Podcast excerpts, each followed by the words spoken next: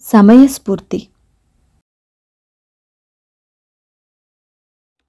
అక్బర్ గొప్ప చక్రవర్తి. అతడు ఢిల్లీని రాజధానిగా చేసుకుని భారతదేశాన్ని పరిపాలించాడు. అతని ఆస్థానంలో బీర్బల్ మంత్రిగా ఉండేవాడు. అతడు ఎంతో లోకజ్ఞానం సమయస్ఫూర్తి కలవాడు. ఒకసారి ఒక ధనవంతుని ఇంట్లో విలువైన ఆభరణాలు దొంగలించబడ్డాయి. అతడు న్యాయం కోసం అక్బర్ ఆస్థానానికి వచ్చాడు. తన ఆభరణాలను బయటి వారెవరూ దొంగిలించలేదన్నాడు. తన ఇంటి సంగతులు బాగా తెలిసిన వారే ఆ పని చేసి ఉంటారని రాజుతో చెప్పాడు.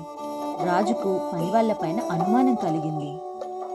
ధనవంతుడి ఇంట్లో ఎనిమిది మంది పనివాళ్ళున్నారు అందువల్ల దొంగను పట్టుకోవడం కష్టమయ్యింది. రాజు ఈ సమస్యను పరిష్కరించే బాధ్యత బీర్బల్కు అప్పగించాడు. బీర్బల్ బాగా ఆలోచించి ఎనిమిది మంది పనివాళ్ళను పిలిపించాడు. బాగా వినండి. నా దగ్గర ఎనిమిది మంత్రించిన కర్ర ముక్కలున్నాయి. వీటి మహిమ చాలా గొప్పది. ఇవి మీరు మనిషికొక్కటి చొప్పున తీసుకోండి. ఈ రాత్రి మీరు ఇక్కడే వేరువేరు గదుల్లో ఉండేందుకు ఏర్పాట్లు చేశాం తెల్లవారేలోగా ఎవరైతే దొంగతనం చేశారో వారి కర్ర ముక్క ఒక అంగుళం పెరుగుతుంది.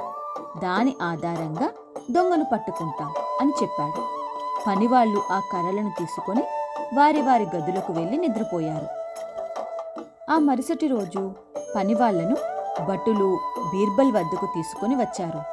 రాజు అతని ఆస్థానంలోని పండితులు బీర్బల్ ఈ సమస్యను ఎలా పరిష్కరిస్తాడా అని ఆసక్తిగా ఎదురుచూస్తున్నారు. అప్పుడు బీర్బల్ భటులను పిలిచి వాళ్ళ చేతులలో ఉన్న కర్ర ముక్కలను కొలవమని చెప్పాడు. వారిలో ఏడుగురి వద్ద ఉన్న కర్ర ముక్కలలో ఎటువంటి మార్పులు లేదు. ఎనిమిదో వాడు వంటవాడు. అతని వద్ద ఉన్న కర్రముక్క మాత్రం ఒక అంగుళం తగ్గిపోయింది. బీర్బల్ చిరునవ్వుతో అక్బర్ వైపు చూసి మహారాజా దొంగ దొరికిపోయాడు. ఈ వంటవాడే ఆభరణాలను దొంగలించాడు అని చెప్పాడు.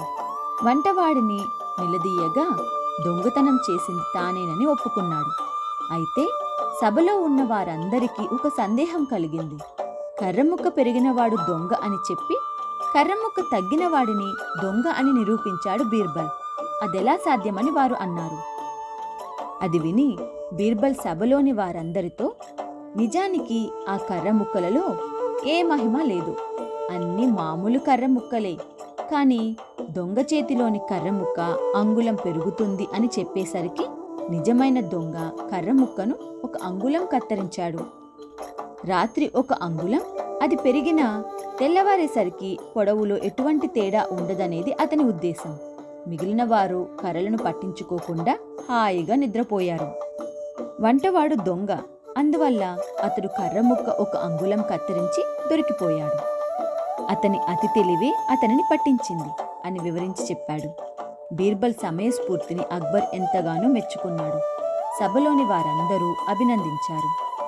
తన ఆభరణాలు తిరిగి దొరికినందుకు ధనవంతుడు సంతోషించాడు.